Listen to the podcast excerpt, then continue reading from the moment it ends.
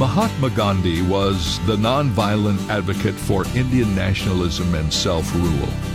A Hindu by religion, Gandhi said that he would like to be Christ-like without having to become a Christian.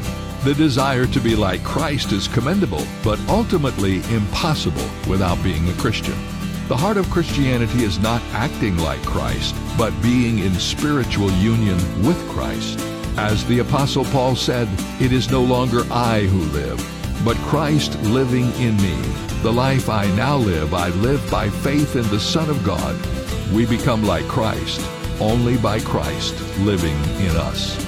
This is David Jeremiah encouraging you to get on the road to new life.